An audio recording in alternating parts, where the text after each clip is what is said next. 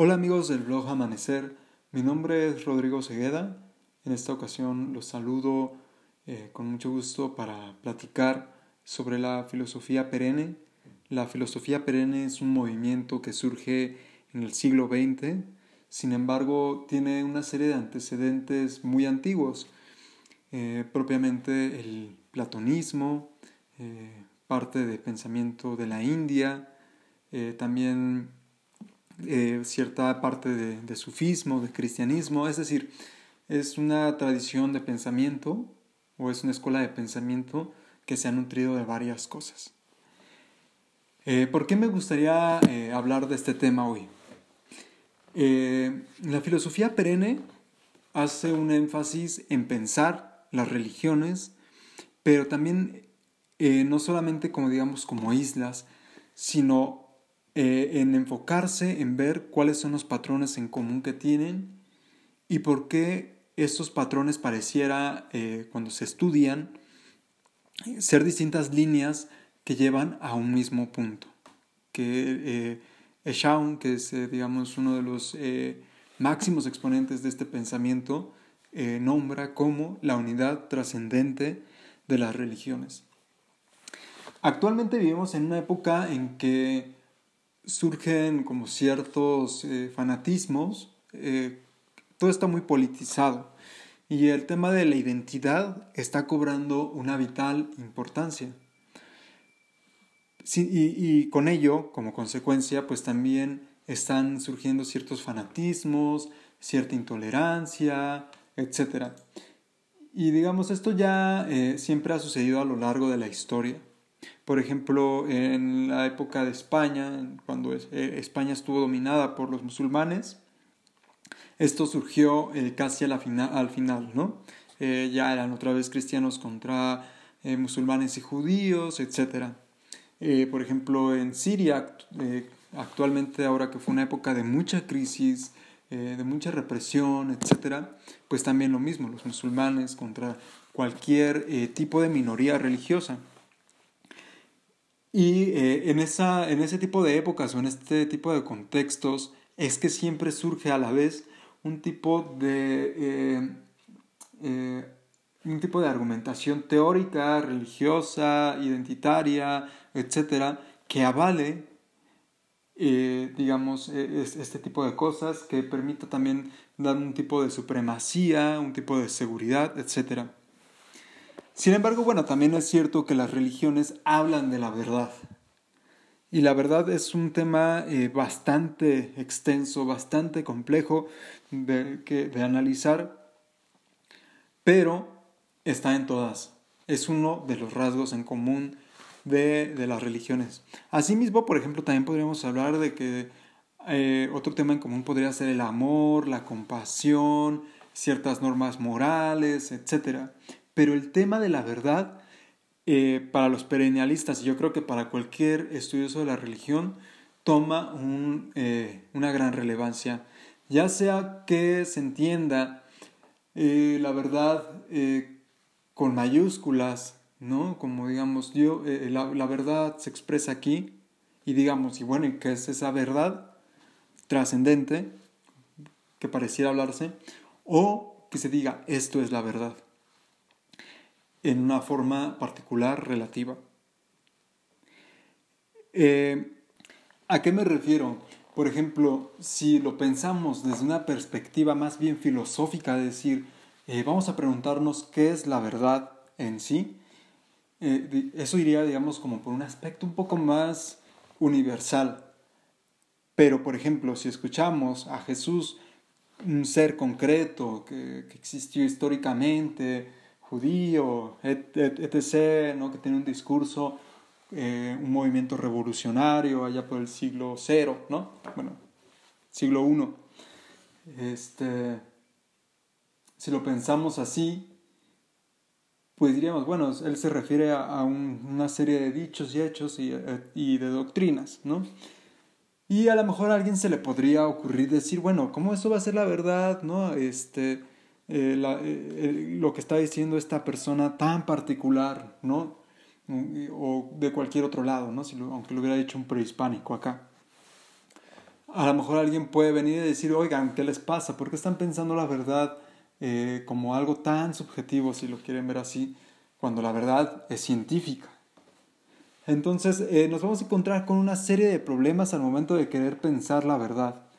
En la actualidad, sobre todo estos, eh, estos paradigmas estos, y estas problematizaciones están muy vigentes. ¿no? Por ejemplo, cuando hablamos hoy en día de religión en, en ciertas universidades o con ciertas personas, nos encontramos que hay una constante descalificación porque se piensa que lo que se está diciendo no puede ser ya una verdad, no tiene una comprobación científica. Hablar de Dios no es comprobable de forma empírica.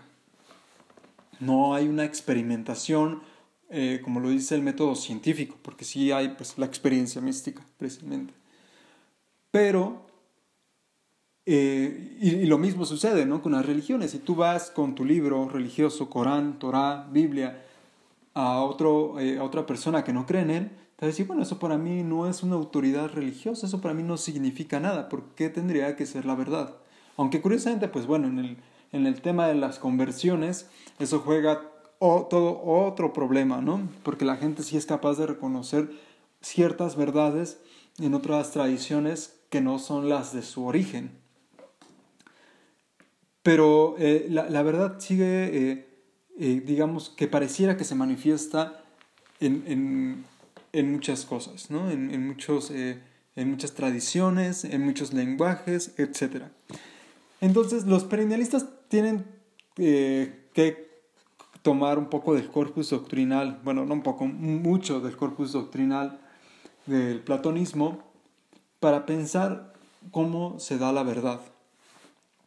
Entonces, bueno, ellos, digamos, para eh, ilustrarlo de una forma un poco eh, que sea más aterrizada, digamos, ellos piensan a Dios como, eh, como esta fuente de todo el ser. Cuando se piensa como una fuente de todo el ser, no es que Dios sea una cosa, no es un Señor que está en el cielo ahí como dictando, diciendo, ay, este le va a mandar una bendición, es una maldición. No es una cosa, no es una persona, no es un espíritu, eh, digamos, como un fantasmita, no es un sol, no es una... No, eso no es, ¿no? Sino es más bien todo lo que, esas, lo que las cosas no son. O sea, las cosas eh, concretas, ¿no? O sea, Dios es lo que origina el vaso, porque tengo un vaso ahora en mi mano, pero no es el vaso. El vaso es, digamos, en ese sentido, su creación. Y eh, por tanto, las religiones también juegan el, papel de hacer cosas, ¿no? Entonces, es decir, Dios está más allá de toda eh, cosa particular. En ese sentido, las propias tradiciones religiosas estarían siendo cosas que no son Dios. Sin embargo, nos hablan de Dios o nos hablan de ese ser que está en cierto sentido trascendente a, todo lo material. Nos hablan de que ese ser es la causa de que se genere o de que el sustento de todo esto que es particular, relativo y que no es único. Ahora bien, si vamos a, a pensar que hay esto que está trascendente a todas las cosas que las, de hecho, las origina, también nos vamos a preguntar, ¿y cuál es el punto, el nexo, donde está eh, eh, Dios y las cosas múltiples estarían en conexión? Bien, eh, digamos, ya propiamente en el corpus, bueno, esto lo han adaptado las religiones semíticas más o menos en algún momento, podremos empezar a hablar diciendo que el ser humano,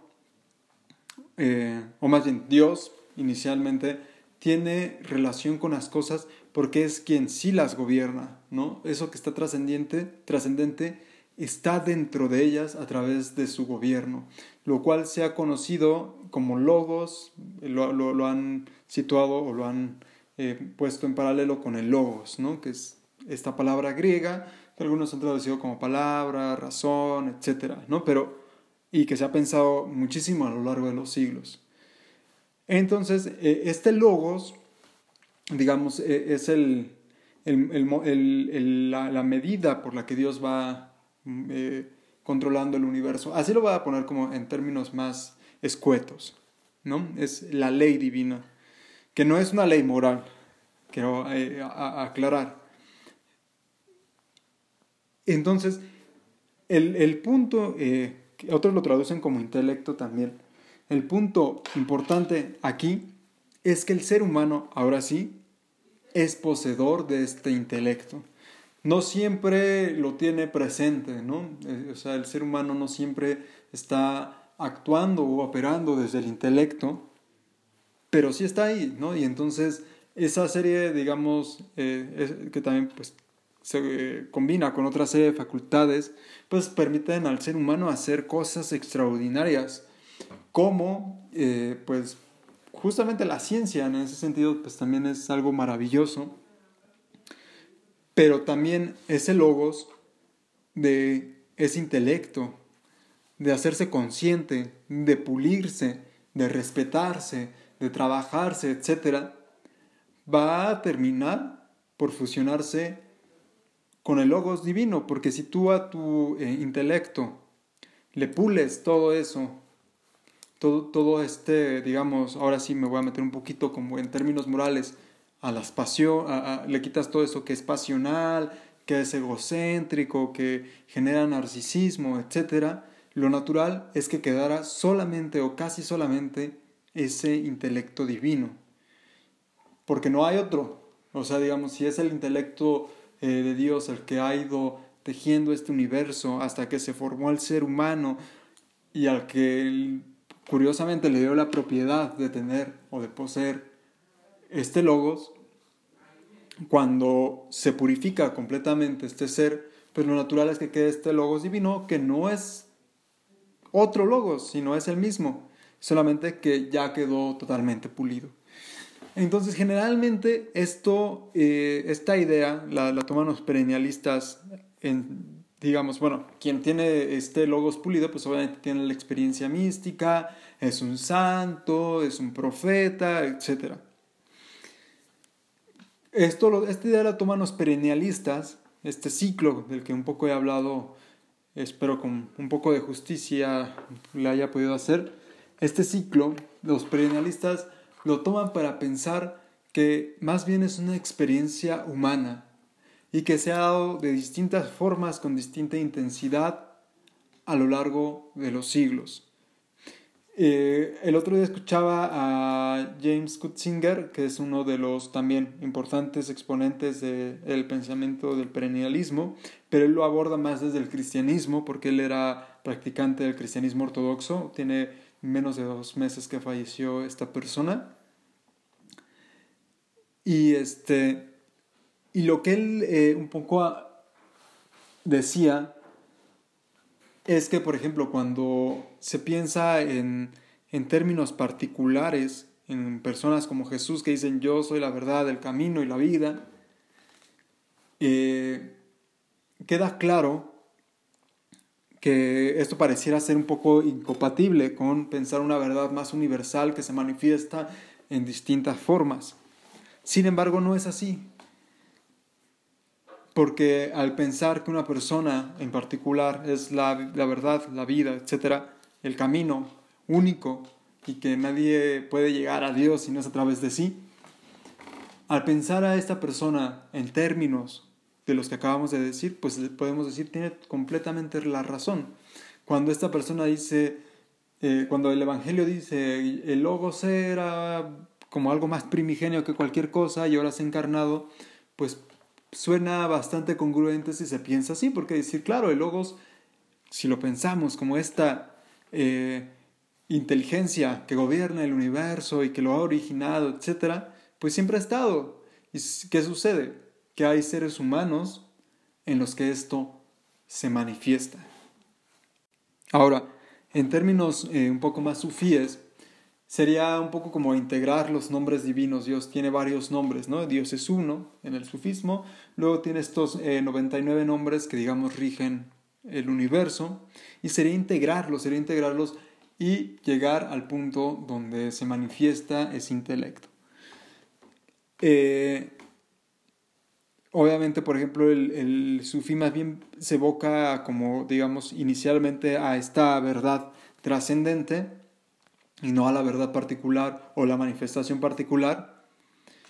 Eh, pero bueno, piensa en ella, ¿no? Por ejemplo, el sufí, eh, por eso se dice un poco que el Corán es como Cristo, ¿no? Porque el Corán es la palabra y tiene esta serie de, de dogmas, pero también habla de cómo Dios gobierna el universo. Y entonces, en ese sentido, serían un, eh, un, poco paralelos, ¿no? Y se habla también de este Corán universal que tiene en sí todo lo que sucede en el universo, sucedió y sucederá. Entonces, eh, es por eso que se puede permitir existir una unidad trascendente de las religiones, porque en realidad los profetas, lo que serían eh, los profetas en las diversas culturas, aun cuando el lenguaje no sea el mismo, ni sea parecido, ni tenga una estructura tan igual al, al de los semíticos, ¿no? Porque bueno, primero tenemos diferencia entre las tradiciones semíticas y luego entre las, eh, las semíticas y las prehispánicas, y luego entre las prehispánicas y las de la India, etc. Pero si uno las estudia con rigor, se va a dar cuenta que pues ha visto como ciertos personajes eh, sabios, etc., que han traído más o menos un mensaje que esencialmente es lo mismo. Pero eh, que digamos exteriormente tienen una, función distinta. Eso también es importante reconocerlo. Interiormente es lo mismo, ¿no? Es, eh, es, esta persona que se ha preparado bastante o que por su propia naturaleza ha podido encarnar esta inteligencia ya casi suprahumana y luego este posteriormente pues bueno ya dicta una serie de normas eh, morales, políticas, etcétera, pues que tienen su propia función. Por ejemplo, en el caso de Mahoma, Muhammad, es una persona que está viviendo en plena barbarie en Arabia. Y entonces todas sus normas están eh, adecuadas. Por supuesto que funcionan para toda la humanidad, pero parecieran estar más adecuadas para esa situación en específico. Luego, por ejemplo, Jesús, ¿no? Está viviendo en una época de opresión, pero donde también hay judíos que son los oprimidos de los romanos, pero que están ejerciendo opresión religiosa, que se están comportando de una forma, digamos, bueno, lo que se conoce como fariseica, eh, con petulancia, etc. Y entonces también hace una serie de dictados morales para ese tipo de personalidad, para ese tipo de época, para ese tipo de comunidad.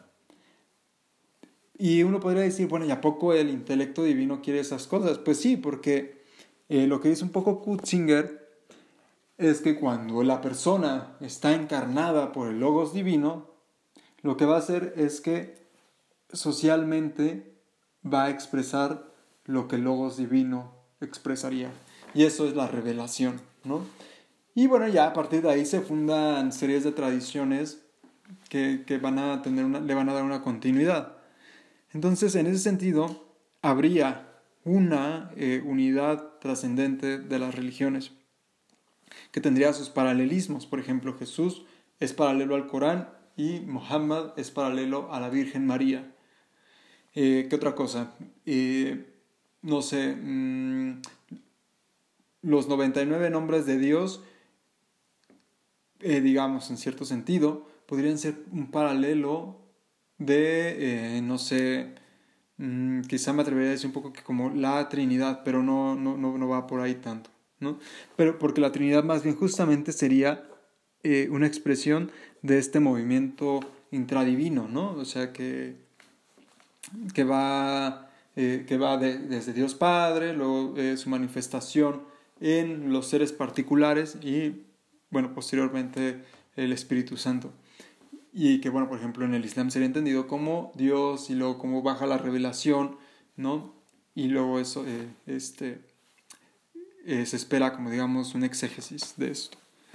Pero bueno, va a haber estos paralelismos constantes en las religiones. Esto no quiere decir que exteriormente las religiones deban de sufrir un tipo de sincretismo o, o etcétera. No, cada religión tiene su función exotérica particular son la verdad, encarnan la verdad, pero no la agotan en sí misma. Entonces, eh, un poco esto es lo que van a decir los perennialistas, es un poco de lo que va a funcionar para que se den una idea ilustrativa. Lo que van a hacer las religiones es lo que básicamente todos los entes hacen, es ser puntos alrededor, de la, eh, de, alrededor del, del diámetro, van a ser en un círculo, que están caminando hacia un mismo punto, ¿no? Al punto, este, al radio, ¿no? Pero eh, no, no son el radio, ¿no? Y, y, sin ninguna de ellas el círculo está completo. Pero si vivimos, eh, podemos incluso ir más, eh, haciendo más delgaditas estas líneas, nos vamos a encontrar que puede, podemos hablar de una infinidad de líneas, ¿no? Una infinidad de líneas que llevan al mismo radio. Sin embargo, cada línea, cada ser humano es particular en su propia experiencia religiosa. Eh, dicho esto, sé que es un tema bastante complejo, pero bueno, digamos un poco por ahí iría lo, de lo del perennialismo. Eh, yo creo que una de las grandes contribuciones que trae el perennialismo eh, para nosotros es pensar que cualquier, cualquier ser humano puede acceder a este conocimiento místico. Cualquier ser humano puede pulirse a través de las técnicas ascéticas que ha eh, vivido, ha heredado de su tradición y conocer la verdad en sí mismo. La verdad en ese sentido sería más cercano a un casi un sentimiento, ¿no? A decir, viví esto, esta experiencia mística, y esta es la verdad, ¿no? Pero esta verdad no se contradice con las otras tampoco, porque es, está apuntando más bien hacia esta verdad eh, trascendente. Entonces es un poco también el aporte que, que nos da el perennialismo, de decir, bueno, eh, por ejemplo, un santo eh, de esta época que existiera, que viva esta eh, eh, experiencia y que después le dé a sus discípulos una serie de conocimientos, pues no contradeciría, por ejemplo, una doctrina como la del cristianismo que dice que una persona en particular y lo que dijo es solamente la verdad, ni tampoco un libro como el Corán, que, que, que también, ¿no? O sea, como que da ciertas directrices dogmáticas o doctrinales de la verdad. ¿Por qué? Porque diría, bueno, esto mismo, este Corán eterno, que ha existido siempre, este Jesús eterno, que ha existido siempre, este lenguaje de, Dios que siempre ha gobernado el universo, sigue estando en los seres humanos, ¿no? Y los seres humanos lo siguen teniendo, ¿no? Y, eso al contrario, afirmaría más bien que eso en lo que un cristiano cree, en lo que un musulmán cree, o eh, un hindú cree que, que, tiene un nombre, creo que es el Atman, ¿no? Que está ahí, pues es, sería una confirmación, ¿no? Sería una confirmación de eso mismo. Y por eso hay como, digamos, esta unidad. Hay una historia con la que me gustaría terminar, sé que es un tema bastante quizás rebuscado hoy, me gustaría más que lo tomáramos como una reflexión, pero bueno, hay una historia que me gustaría terminar que es de Sri Ramakrishna. Eh, yo supe esta historia eh, traduciendo el libro de Lex Hickson, algunos capítulos, que es un libro sobre entrevistas. Él hizo varias entrevistas eh, hace como, yo hecho unas tres décadas en un programa de radio que se llamaba En el Espíritu. Y bueno, él tiene, él escribe esto como parte de su biografía espiritual. Y bueno, relata que Ramakrishna, Ramakrishna fue una persona que cumplió varias sadhanas. Sadhanas en el hinduismo son como, entiendo como, eh, como que digamos que son como, como, como escuelas o como prácticas, ¿no? O como, como eh, carismas, si se quiere ver así. Y él, bueno, cumplió como en el mismo hinduismo, pero también en el cristianismo y también en el islam. O sea, practicó estas tres tradiciones en algún momento de su vida y las realizó.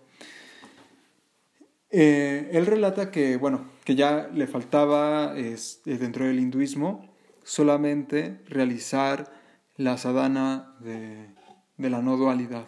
Él era un devoto de la Madre Kali. Entonces eh, se relata que, bueno, que un día llegó un, este, una de estas personas que sé más bien que su escuela es de la no dualidad y que le dice, bueno, ha llegado tu momento de que yo te haga eh, que, que, que, concluyas ese conocimiento también.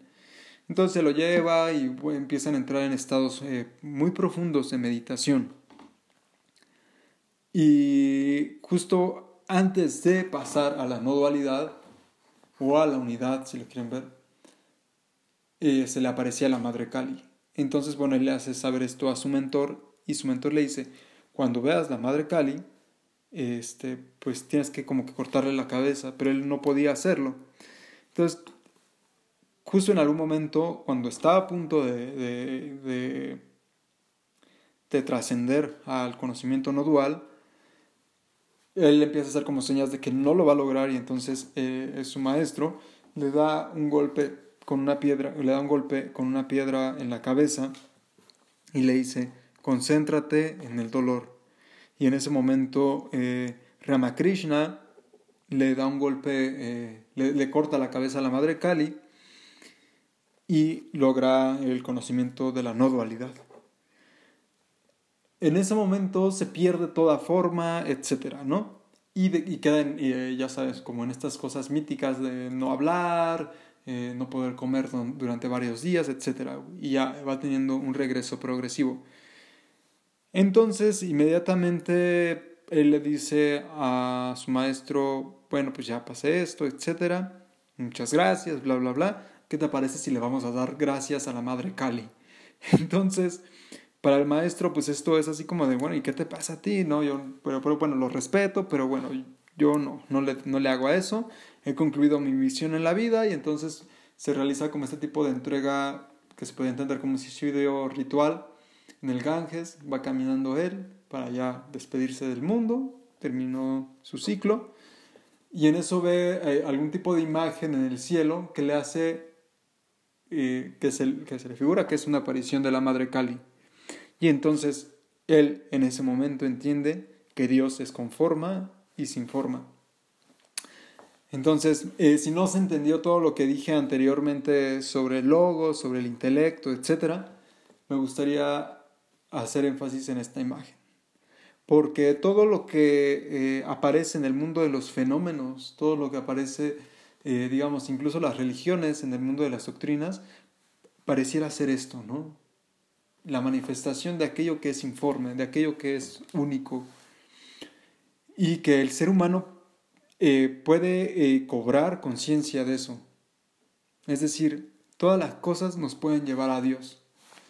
Un, un árbol, un pájaro, cualquier cosa tan particular que pudiéramos pensar que está en oposición con eso uno divino, nos puede llevar a Dios. Es más, incluso esas mismas cosas, por ser en sí mismas, por existir en sí mismas, ya tienen un lenguaje de alabanza divina, ya están regidas por el lenguaje divino, son lenguaje divino y nos hablan. Si hacemos el silencio necesario en nuestra vida, nos hablan y nos pueden mostrar ese lenguaje por el que Dios rige las cosas, ese este que pues digamos es parte de Dios y que está en nosotros mismos, hacerlos coincidir y entonces llevarnos a ese lugar eh, de la unidad divina, ¿no? Es decir, si, por ejemplo, en, para un, en términos cristianos, nos puede permitir que el Cristo que está en nosotros,